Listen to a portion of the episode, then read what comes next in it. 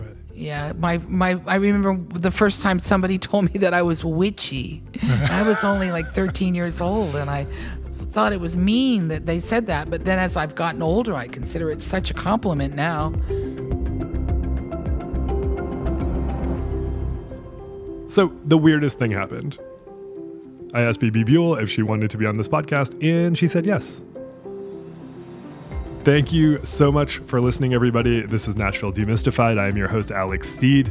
Nashville Demystified is a show in which I get to know the city better by talking with the folks who live, work, agitate, and make art here. Nashville Demystified is made possible by Knack Factory, a video and content production house with offices here in the city. Hey, you need to stand out with great content and video how how else will people know who you are? That's how we learn about things these days. Knack Factory can help get you to that place and make you stand out in the ways that you need. Get in touch. They're the ones. Nashville Demystified is also distributed by We Own This Town, a collection of podcasts made by Nashvillians. There are a number of great shows on the network, and they're all worth checking out. One of my favorites is My Fantasy Funeral, and this week's guest is the indomitable Jasmine Casett check it out. Jasmine is great. Uh, her music is great. Everything she does is excellent. I mean, I think um, she's the coolest. she talks about what her funeral should be like on that show, which is the premise of the show. So, BB. BB Buell is a force of nature. It's a cliche to say about a person, I'm pretty sure, but it's the best way to describe her. It's the most accurate way. When she's in the room, you absolutely know it. She's 100% personality. BB is a musician. Rick Derringer and Ric Ocasek produced her first EP back in 81. Later, she'd go on to record under the name The Gargoyles, and again, BB Buell on and off for decades. She has been around in so many contexts. She was a model discovered at 17 by Eileen Ford, the legendary Eileen Ford. She was eventually a Playboy Playmate in 1974 and known for her relationships with a number of rock stars, including Todd Rundgren it's well known that she was one of the three inspirations for Cameron Crowe's Penny Lane character in Almost Famous. Her daughter is actress and former model Liv Tyler, for God's sake. And early on, uh, BB managed Tyler's modeling career, and she'd eventually discover and manage model and actress Charis Michelsen. Uh, BB has lived when I was a kid and lived in Maine, people would know the state because of lighthouses and lobster and Stephen King. And I'd find myself flabbergasted that they did not know us because BB lived there she and Jim Wallerstein, now her husband, were pretty heavily involved in music there in the 90s and 2000s.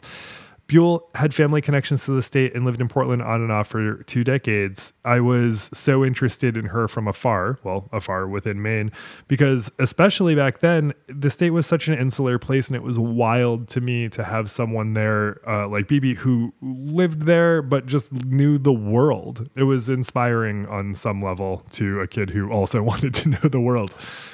BB moved to Nashville in 2012, and here we just kind of talk. We talk about Nashville a bit on the front end, but more broadly, we talk about life.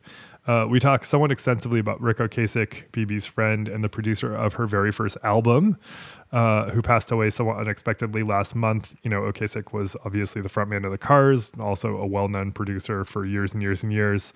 Um, his passing was unexpected and sad, and we discussed that.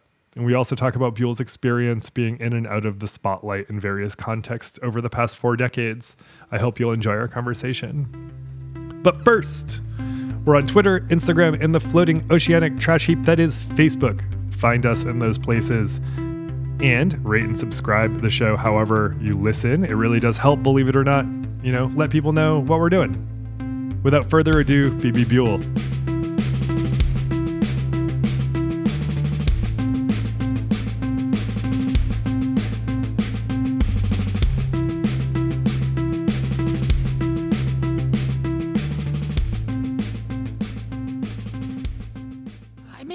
Decision to move here in 2012. Right.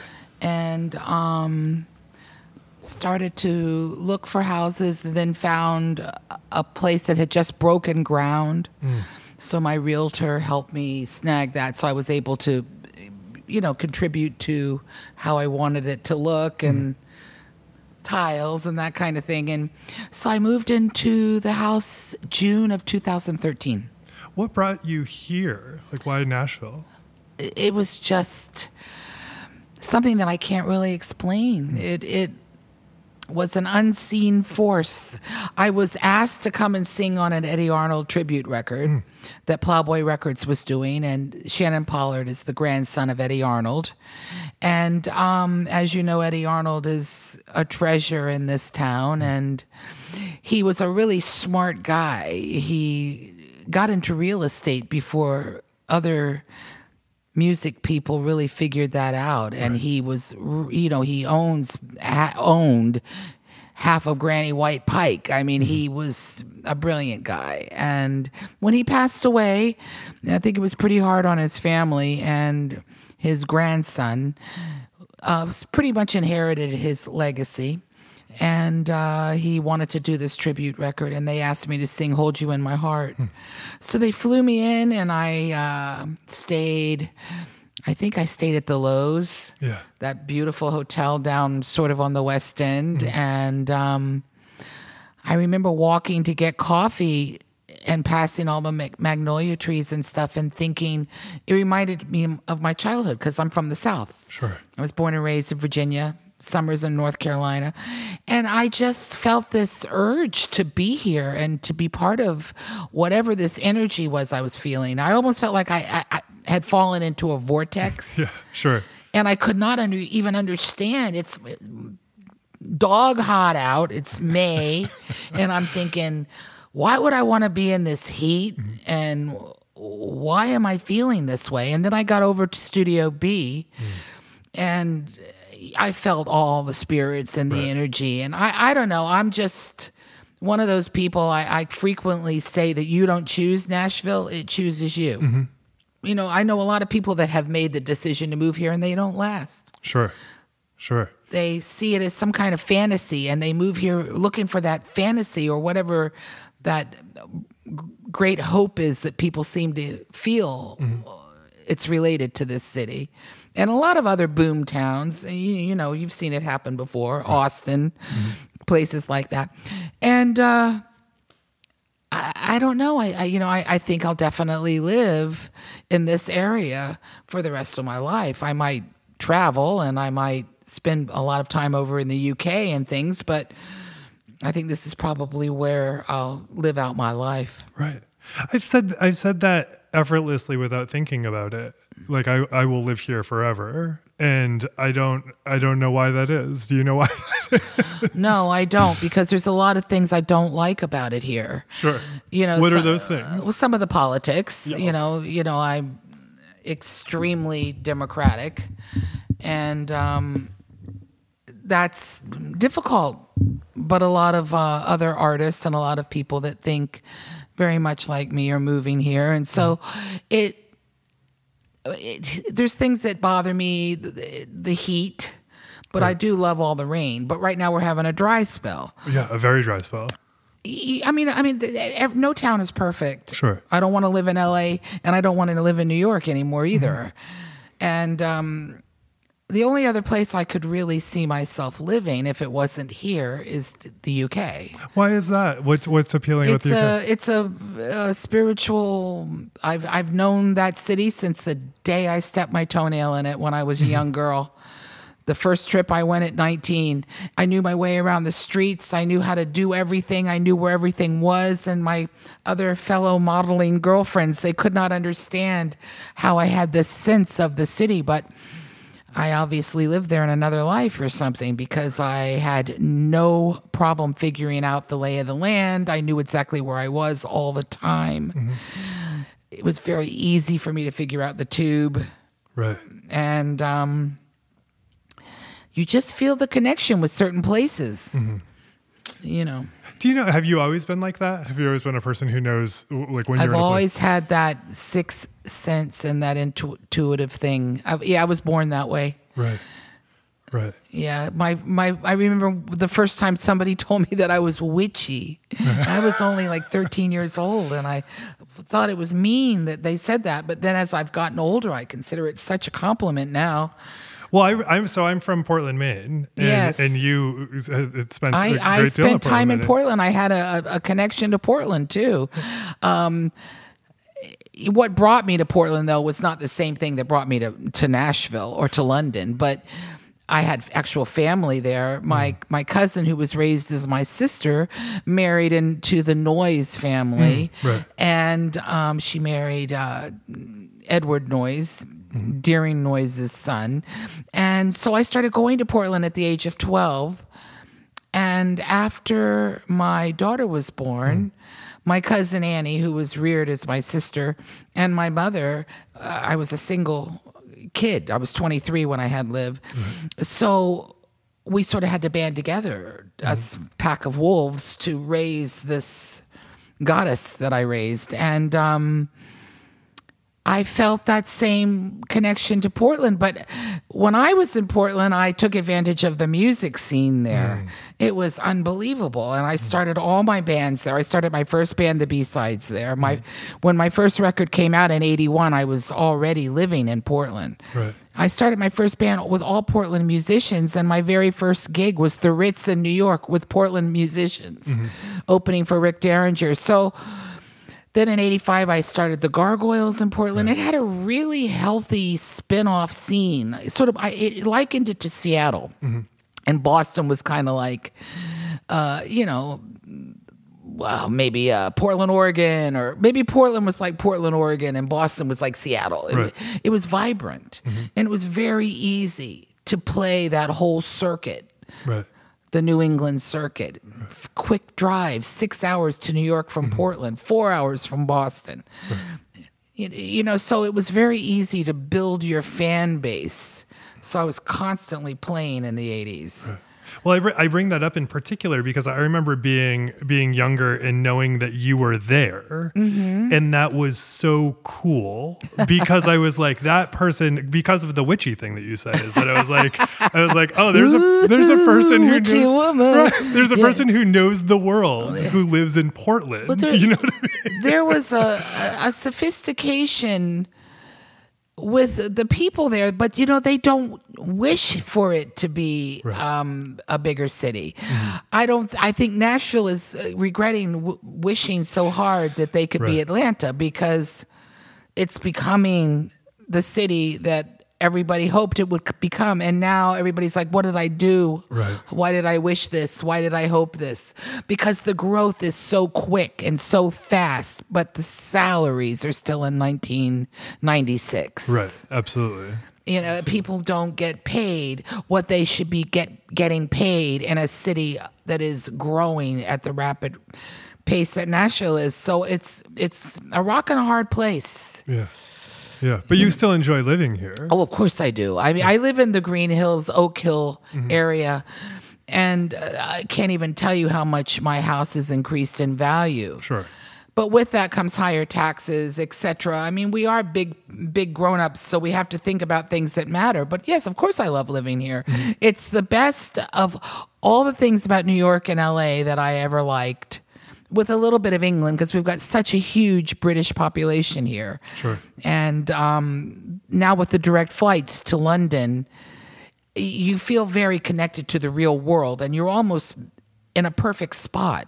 You're much closer to everywhere than if you're in New York, even. Right. Because right. you're so far east, it, it and it only takes six or seven hours to drive to Chicago, and four hours to drive to Atlanta. So if you're a musician, this is a great place to live.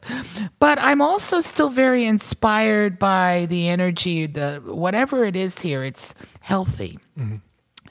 There's a camaraderie with musicians that I really appreciate, and um, a, a, a, a lack of jealousy and uh, almost a support buddy thing that I haven't seen in a long time. You know, Right. it, since New York in the '70s, for God's sake. Right. I was at a party last night with a, bunch of musicians, and the the what I really enjoyed about it is that it didn't feel like everyone showed up to be seen there. It felt like everyone showed up to go to a party together. Right, and and, and you know when you live in LA and New York too, there's a stigma attached to playing too much, or if oh you're playing that bar, you know that kind of thing. Right. Oh, you can't play there, and really, you know.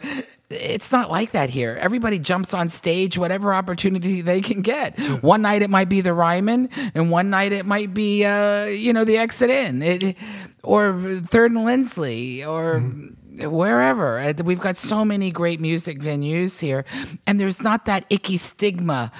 Uh, that goes w- w- with some of these other cities that that people think you need to be in to quote unquote make it. Some people think, oh, if you're not in New York or LA, you're never going to make it. Well, things are changing. It's almost like if you're in New York, you can't afford to live there. You're going to have to live upstate anyway or in New Jersey. So might as well join the Asbury Park music scene then, which is another one of my favorite music scenes.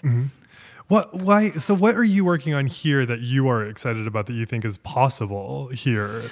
Well, I mean, I'm just me. I work on what I work on wherever I go. It doesn't really uh, change. I'm 66 years old. I, you know, I'm not really looking for brass rings. I'm not, you know, I'm not on the merry merry-go-round going, "Wow, I wish I was as big as Madonna." You know, ew. Yeah, I I don't think like that. Yeah. I I go where I can feel valid. I, I just love to create. I love to perform. I love to write. I love to feel like I can still discover something new. And I love exciting new talent.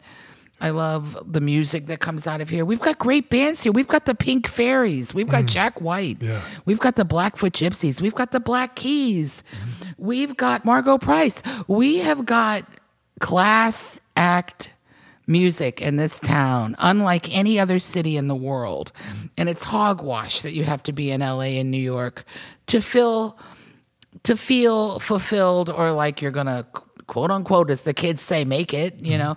But the industry's so different now Right. you're working for what downloads i i, I mean the product doesn't even sell anymore so you have to have strong merchandise and a strong grassroots following. You have to mm-hmm. have people that care about your music.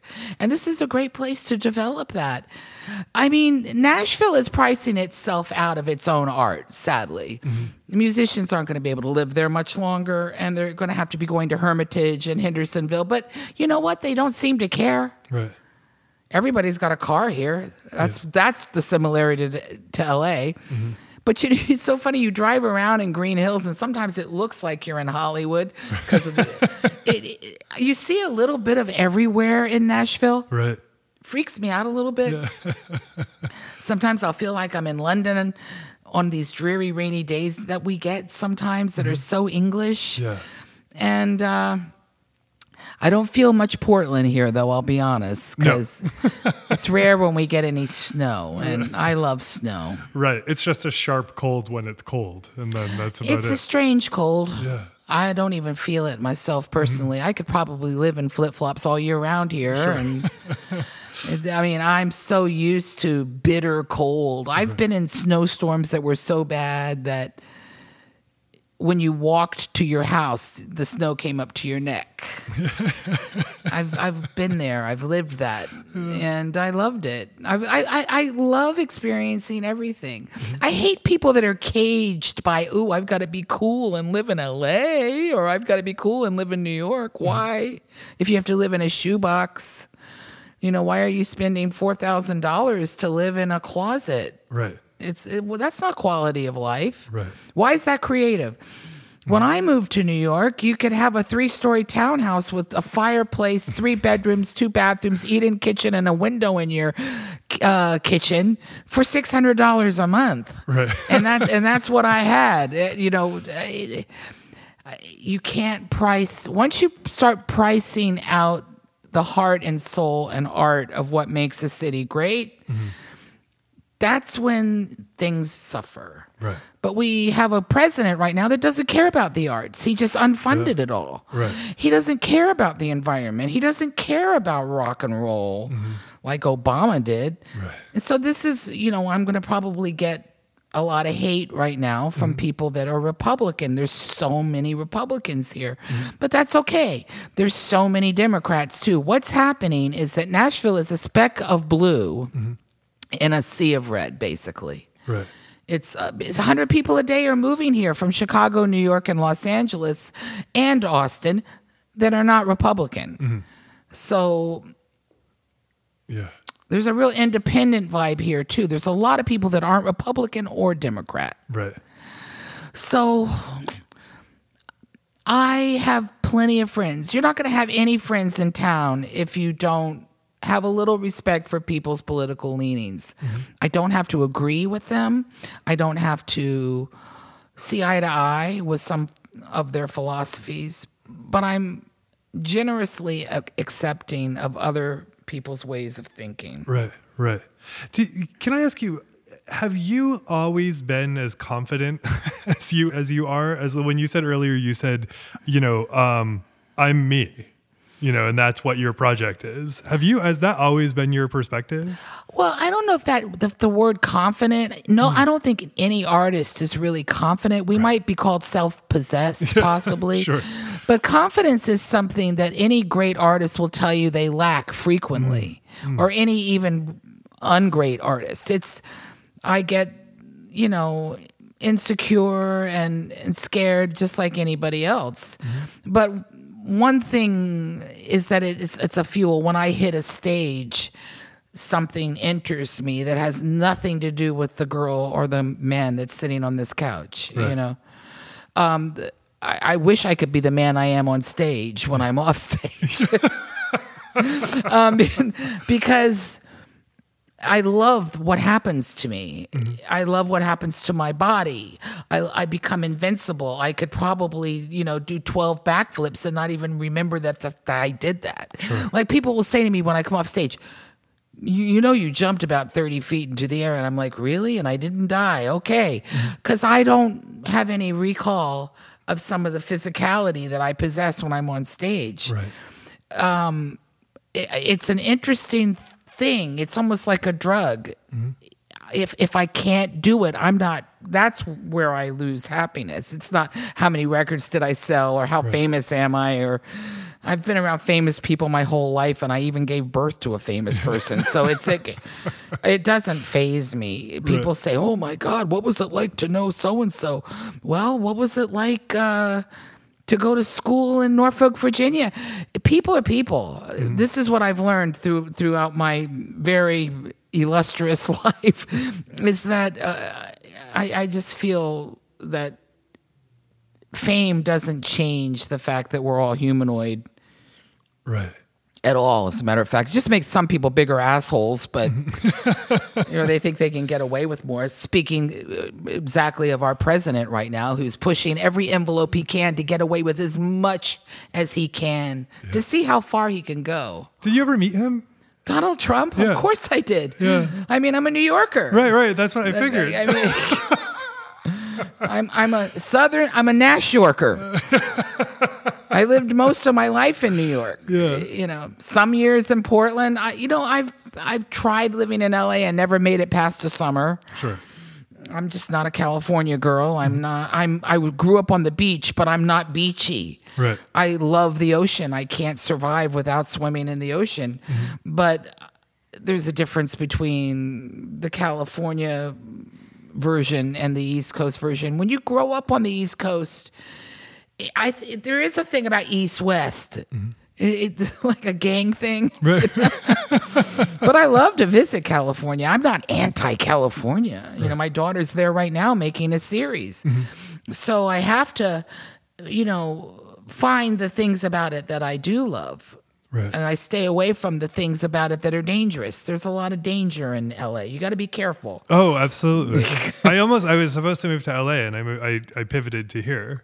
And I'm glad that I didn't move to LA younger because I would have died. Well, that's your spirit guides helping you and making you go the right way. yeah. I'm when grateful. you're not when your number isn't up we somehow miraculously find ourselves where we're supposed to be Right. and we and we go oh really i should have figured that out you know you, sometimes your heart breaks you get hurt somebody rejects you this one is mean to you or that one blackballs you i mean i've been blackballed several times in the industry and not by men by women Mm. um it, it's it's it's just something that comes with the territory and you and you you just you just keep going Right. you have to Right. because even blackballs eventually wear off yeah. and people lose their power or they die Right. Well, I think we thought. I think also, if you just think about the presidency six months ago, you thought this thing was going to go forever, and it might still go forever, but it doesn't seem no, like that right coming, now. it's it, it's coming to a close now. do you? Do you? Um, Even his supporters don't want a dictator. it yeah, it seems to be the case. The um, you just you just lost a friend Ric Ocasek, um, and I feel like probably it seems like a lot of people from that time are going. Like, It's horrible. Losing Rick was was really um I can't even put it into words. It was so weird too cuz we were in Florida.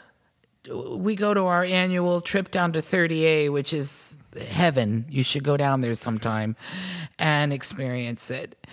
And um, the weirdest thing happened. We were on the beach. It was um, the 15th of September. And we were in our paradise and we were looking at all the dragonflies and this dragonfly came and looked me literally in the eyes. I know you're going to think i'm crazy mm-hmm. but it, this happened. And then we noticed that there was a seagull on the sand that was acting weird. It was a juvenile. Hmm. So i went over to the seagull and i could see that that he could not breathe that he was struggling. And I thought, oh my God, this poor bird has probably swallowed a cigarette butt or mm-hmm. plastic cap because there was, and I knew that it was the end for this bird. I, I, I could just sense it. And I did every, I tried to give the bird water, and the water was, the bird was so receptive to the water and was like mm-hmm. trying to get whatever was lodged in its throat. I, I, I wish I had just taken my finger or given given it the Heimlich or whatever, but of course it died right in front of my husband and me. Mm. On the eve of his birthday. His birthday was the next day, hmm. the 16th. So we were very upset, and I wrapped the bird in a white in white paper towels and carried it off the beach because I didn't want somebody to hurt it or mm-hmm. and took it to um, this mass of greenery that I saw and tried to place it in a respectful way. Mm-hmm. Then I literally walked into the house we were living in or staying in for that week and got the news that Rick had died. Hmm. And the timing of it, because I always called Rick Birdman. and I had known him since I was 23 years old. Oh, he was like one of my soulmates. He was not my lover. He was not my boyfriend. He was somebody that gave me my career. Mm. He literally said, You know what? I'm going to take you into the studio. I think you have talent. I don't care if everybody thinks you're a model or a Playboy girl or the girl that dates Todd or the girl that dates this one or that. I want to help you make a record. Oh, and by the way, I'll even lend you my band. I mean, okay. I mean, how do you how do you replace something like that? And then to when Liv was 12 hmm. and we had moved back to the city again after living in Portland for a few years.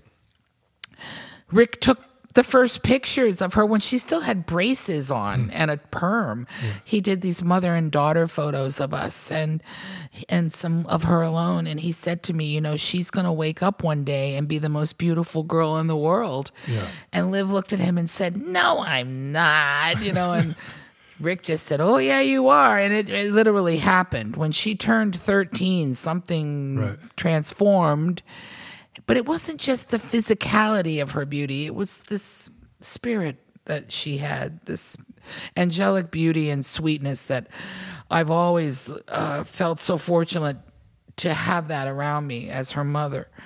But Rick has always been that person that was there for me. Always, always, always. And I was always there for the, him. And I was there when he met Paulina. Mm. You know, all of it. She was 19. Good Lord. But they stayed together for 28 years, going on 30 years. I mean, they separated in 2017, but they were still very close. And poor Paulina's the one that found him. Yeah. I can't even imagine. But the symbolism of that bird Sure. and then finding out how Rick passed away, I realized that there's something very powerful between people that you cannot always put into words. Mm-hmm. there's something profound. And whatever that symbolism was meant to bring to me, mm. it was profound and real. Yeah. I, I hear that uh, uh, totally. I respect that entirely. I see those things all the time, and I think people try to not see them. I don't try to not see them, but I also can't unsee them. Right. You know, when you watch a bird die, that is an awful experience. But I was thinking, Ric died probably in his sleep, maybe stopped breathing. Mm-hmm. So I thought there was symbolism there. Sure. I- something about it, though, brought comfort to me. I cannot mm-hmm. explain it. It's just so upsetting. You know, part of me wants to keep talking about it, but then there's this other part of me that's like, no, he he's not dead. You know, Can I ask you what what what was what was he like day to day? Like wh- how was he as a person? He just strikes me as a remarkable well, person. very quiet. Yeah. and and and very um, stoic and and and a, an amazingly crazy, funny sense of humor. Uh, he was a doodler. He was constantly, if you were sitting with Ric and he was at a table and there was a pen there, he would be, while talking, would be drawing or doodling. He was incredibly um, soft spoken and very opinionated, but there was a quiet genius in there, obviously.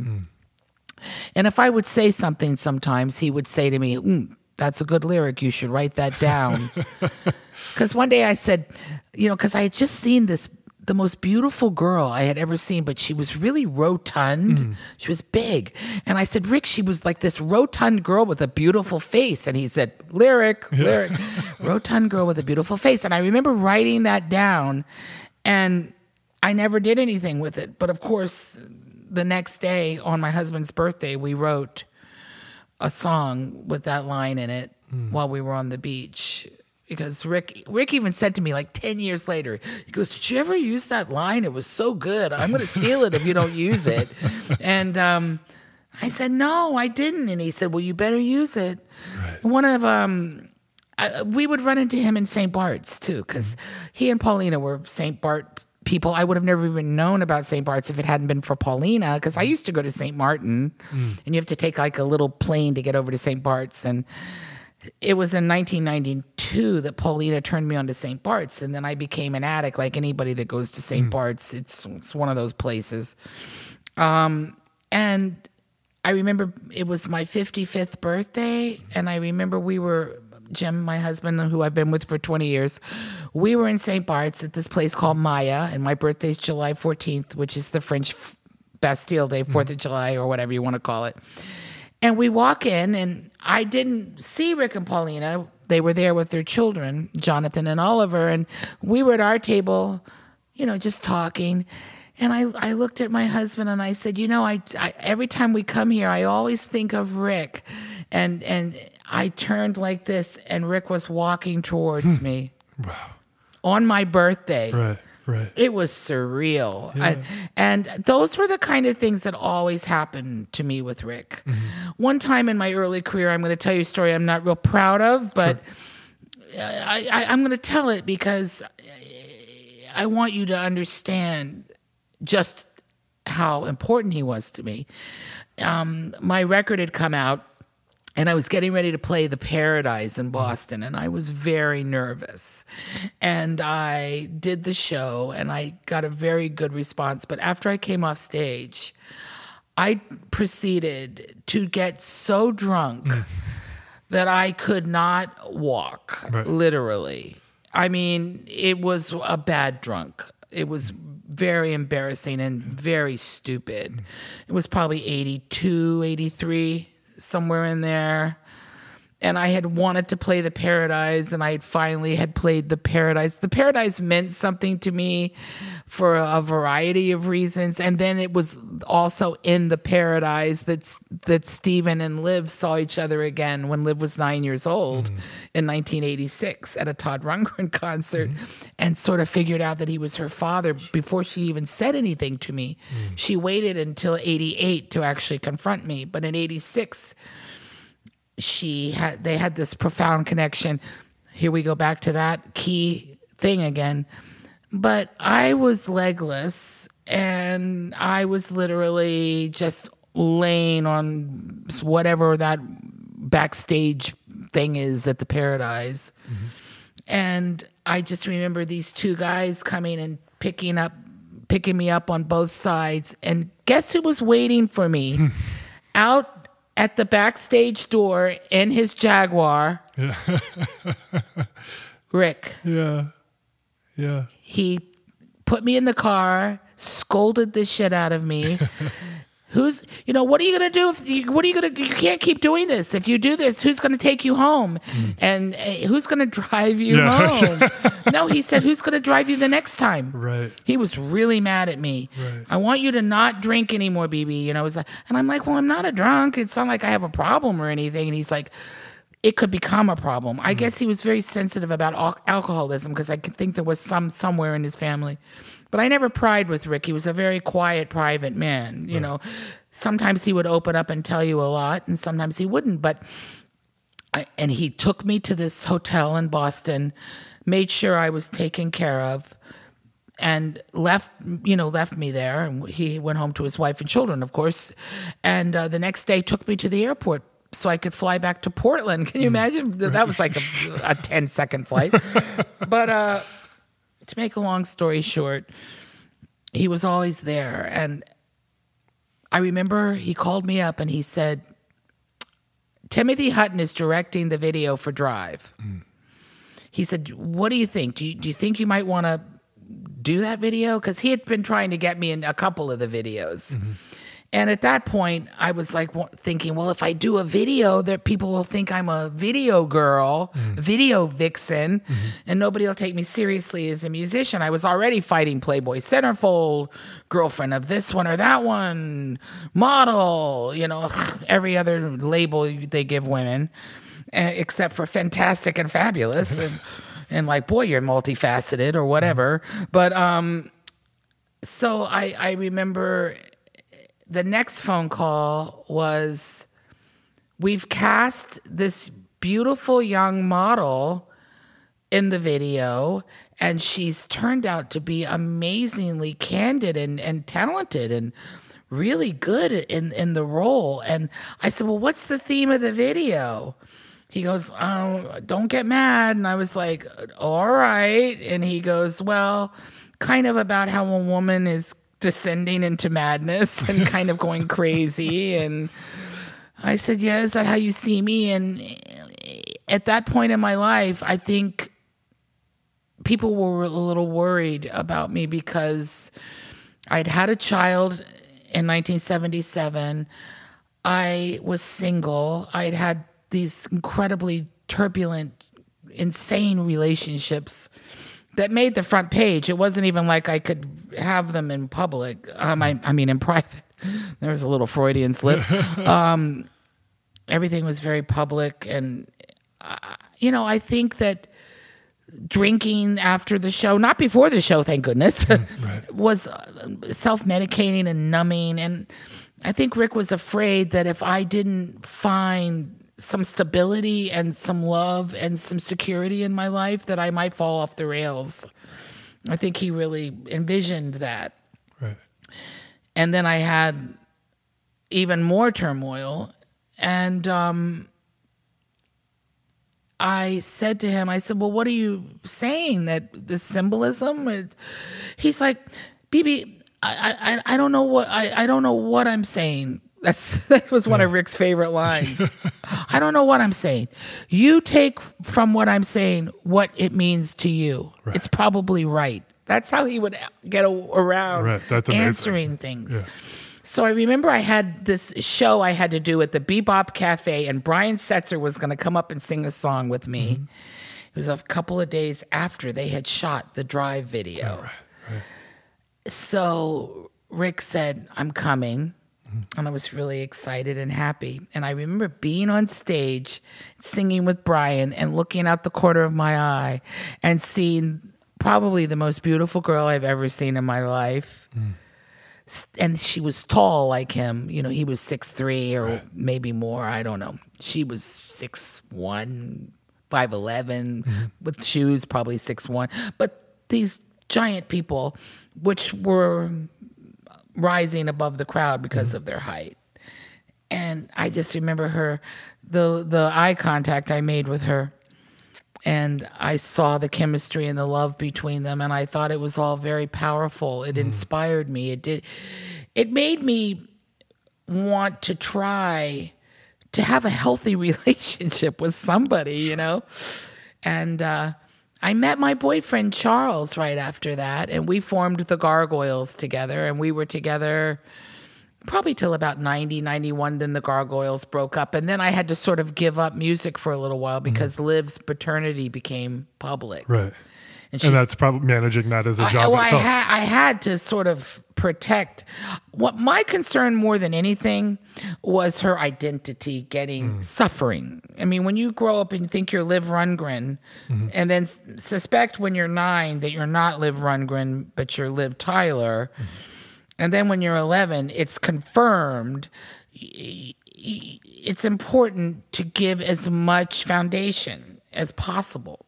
So I had to make a tough choice, not one that many artists do easily. I had to put myself on the second burner. You know, I had to I had to give it up. I had to like just say, okay, the most important thing right now is her mental health, her well-being, and her stability and her identity. And this was before, and I don't, I don't mean to be facetious at all. I'm actually being honest. Like this was before parents cared about their children's mental illness. Like we're clear, like knew that mental illness was a, like not mental illness. I'm sorry, their mental health. Like, mental health. yeah, like parents, parents Well, at that I- time didn't necessarily prioritize their children's mental health. You know, you were you were forward thinking to do so. I didn't want to contribute to her having any kind of. uh, See, I grew up without a father. So I had a lot of um, identity issues, self worth issues. I didn't know I was pretty. People would say, You're so pretty. And I would go, Am I? Right. Like I had no. That's why when you ask me, Have you always been so confident? I'm not sure if it's confidence or if or that I just know myself Right. Right. you know that i've accepted it. I've accepted that i'm who i am. I'm always going to be like a cult figure or somebody that's um, the best kept secret. I remember when they used to say new york's best kept secret. And then i moved here. Nashville's best kept secret. And i thought really? I'm i'm almost famous all the time. I'm always everybody's best kept secret. And i thought is that a bad thing or a good thing? And then beverly keel my friend the writer mm-hmm. said that's a great thing. Right. start loving that. Mm-hmm. Yeah. so i thought hmm. She goes you'll have a lot of longevity. You know because i guess there's some truth to that because when you don't have when you haven't sold like a 100 million albums you're not having to live up to that every single time you make art. Mm-hmm. Right. Every- but but you you're you're aware enough of the, the the things that come up with that to watch out for say if your daughter is becoming famous. As Oh yeah, well my daughter, uh, it was uh, obvious in '91 when her paternity became public to the world right. that there was this special being that what happened to her would have happened without the special effects.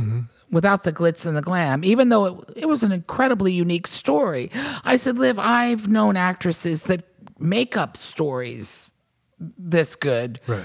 to add a, a little spice to their resume or to their story.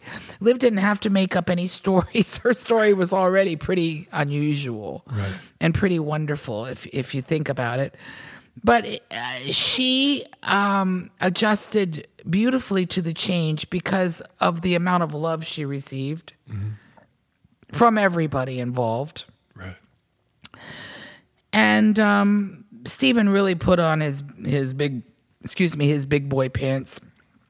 I don't know. Can Stephen wear big boy pants? I don't know. It seems like they'd be really skinny. yeah, little, little skinny big boy pants. I envy Little- that. I envy that little- man's body every time I see it. teeny. we'll call them big elf pants. But um, he uh, he's always been a very. Uh, he's another one that that's always been one of my best friends Yeah.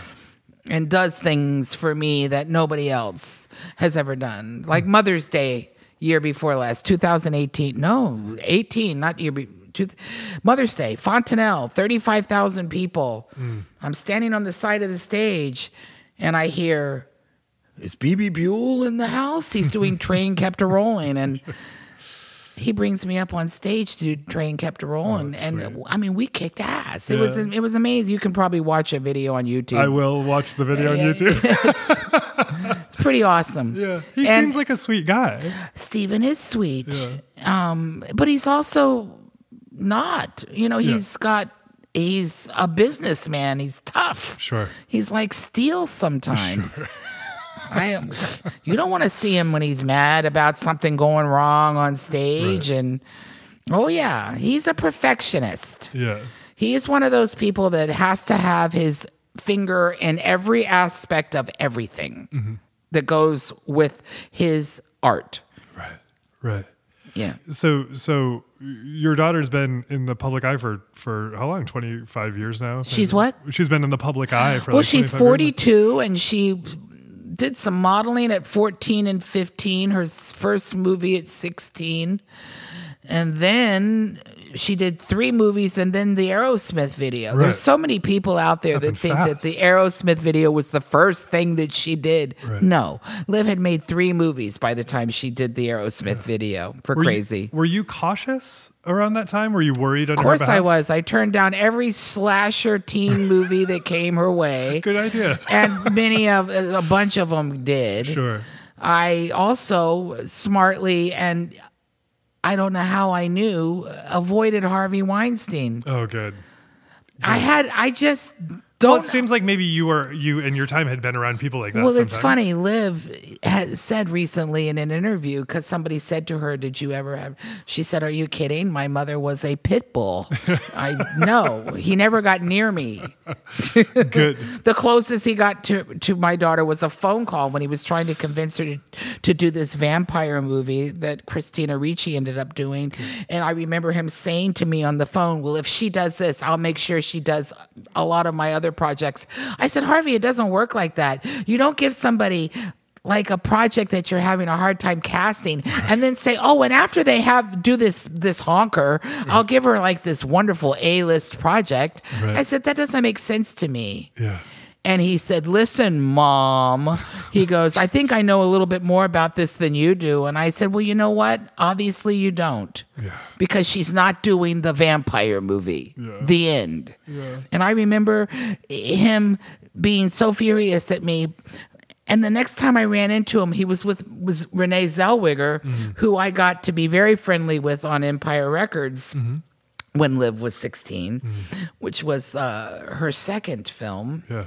And Not uh, a bad not a bad second film. and and uh, no, it was her third actually because her first was was that Silent Fall with Richard Dreyfuss. Then she did Heavy, which is Mm. Oh one yeah, of I really that's a great movie. which is one of my favorites, and then Empire Records. sure. So you saw Renee Zellweger and Oh yeah, yeah, and she was with Harvey.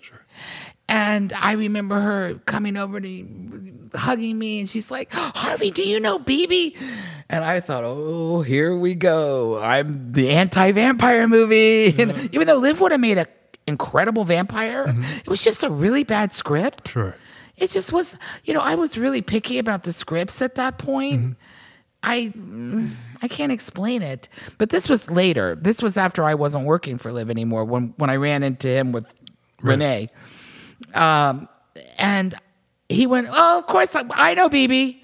Yeah, he goes, "How you doing, Bebe?" And I was like, "I'm fine, Harvey. How are you?" He goes, "I'm just great." Isn't Renee fantastic? And I said, "Yeah, she really is." I said, I've, I've known that for a long time. He goes, Yeah, it seems that you've always sort of known things before they happen. and I said, Yeah, you're right. I do. And I said, I'm kind of psychic, Harvey. Oh my and God. I just remember that being like this, you know, it was an okay moment. But I remember every single time I looked to the left or the right, he was looking at me out of the corner of his Right. eye. I, I you know, as people, somebody said to me once, "Did he ever come on to you?" I was like, "Are you kidding?" I think he was terrified of me. I think he was afraid I'd knife him or something. I don't know. well, and people in that position, the last thing they want to think is that they know someone who can see them. You know. I can see right through him. Trust me. And my daughter, she's a smart cookie too. Sure. she didn't like the script. She didn't like his attitude about it. Mm-hmm. Well, come up to my, and that was the killer. Come up to my office and let's talk about it. What if she had gone? Right. She might have been one of those girls. Right. But Liv's like, no, I don't want to talk about this movie, Harvey. I'm not doing it. Yeah. Yeah. Well, that's great. So he never tried to hire her for anything ever again. Thank God. Mm-hmm. Because what if my baby had been one of those? I'd be in jail right now because I would have had to have killed him. Right. I would have had to have, with my bare hands, ripped his throat out or something. Right. So thank God we survived that. No, my daughter has always very, very wisely, even after I gave up the, the seat, she's remained A. Yeah. It's just she's she's just got that thing. Right. Heavy man, that's a great, that was a great movie, and the it's it's interesting. It's interesting having you know because she was in the leftovers, uh, obviously, and brilliant in that. oh my God! just so Episode eight. what was it? Season four. Season yeah, season three, the last season. The one where no, yeah, three. Where the grenade Oh on the. yeah, bu- yeah. I turned to my husband and I said, "I don't know her." well, because it's, it's it's so interesting. She's always been in the public eye. She's been she has such an incredible sweetness about her, and then when she does that, you're like, oh, okay. And how about when she raped that boy? oh my god, it's just I like, I I just I just couldn't believe it. I I was so proud at her range and her Right, talent and right. the richness of the performance and I knew right then and there that things were going to get really interesting with her career and I'm very proud of the choices and you know, I'm not like uh, you know, I'm not like a Kris Jenner. I don't have the momager gene because I'm an artist. Right. So when I when I look at her, I look at her as another artist, admiring another artist. Right. And she know, you know, I love Uma Thurman. To me, Liv is like one of those rare unicorns, Mm-hmm. like Uma, like these girls that just surprise you. They come out of left field one day and do a part, and you go, "What? Right. That's incredible!" And then she did Gunpowder, right. the HBO. I don't know if you Yeah, saw that yeah, one. I did. And I'm like, okay, she's Mm-hmm. knocking it out of the park. And then she just brought it home with Harlots. I mean, it was just like, yeah. oh my God.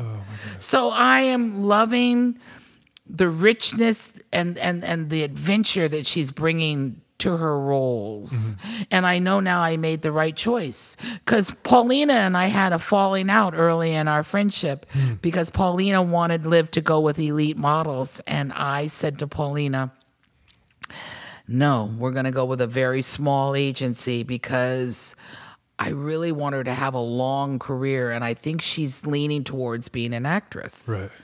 She keeps talking about it. And then we went on this trip to the Amazon where she did bongo jeans. She was 15. We had been in the middle of the jungle for 2 weeks with mosquitoes as big as chihuahuas and we were had not showered with hot water. We it was like you know, in the jungle, the real jungle, not not the pretend jungle, but the Amazon when it was still the Amazon. Right. And um she turned to me and she said, Mom, I think when we get back home, I really want to concentrate on being an actress. Mm. And that's exactly what happened. So, but Paulina I, of course, made up, mm-hmm. but I, I think I put the kibosh on the modeling thing Right. right away. I mean, it was good for her to get the experience of being on time, to be responsible, mm-hmm. To do good work, you know, to do a good job. That's one thing that modeling does teach a young girl if she isn't being poisoned by trying to be too skinny and mm-hmm. all the pressures that comes with it. It is a good discipline. Uh, you have to be on time or you don't have a career. It's just simple. Mm-hmm. First time you're late as a model, Yeah. they'll that's it you're done mm-hmm. so it taught her a lot about responsibility and being on time so by the time she started being an actress and memorization and all that came into the mix all her add and all the stuff the attention deficits and all that it, um, dyslexia i've got it all her dad does too. Um, most of us do us creative types. Uh, it just sort of really honed. Uh, it, the, the discipline of acting worked.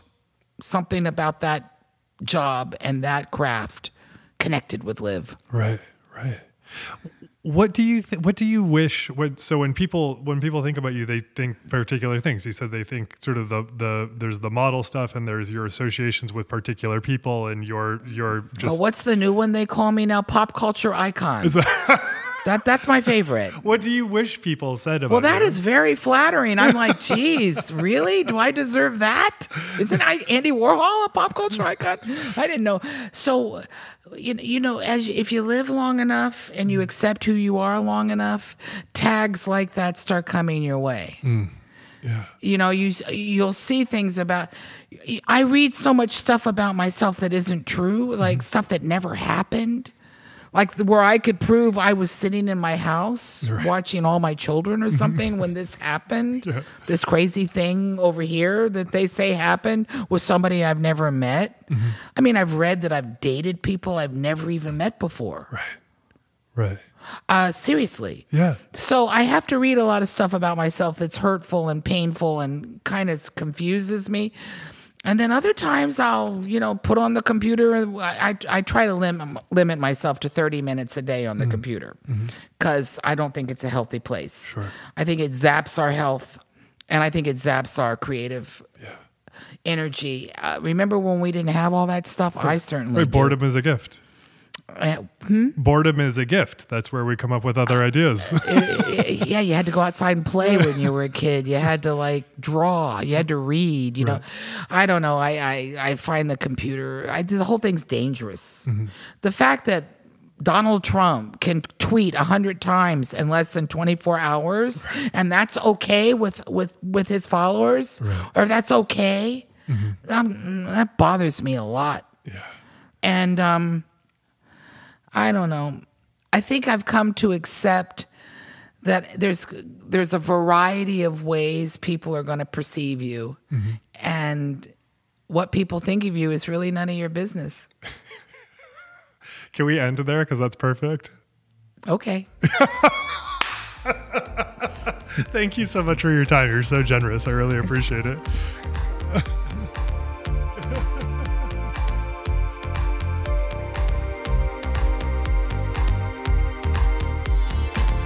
All right, everybody. Thanks so much for tuning in to this episode of Nashville Demystified.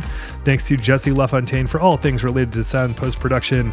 Hey, every episode has a show specific illustration provided by my longtime friend Tim Burns. They are pretty great. Check it out. Follow us on all the places, subscribe, do all that. I'm grateful that you listen to this show. Thank you so much, all.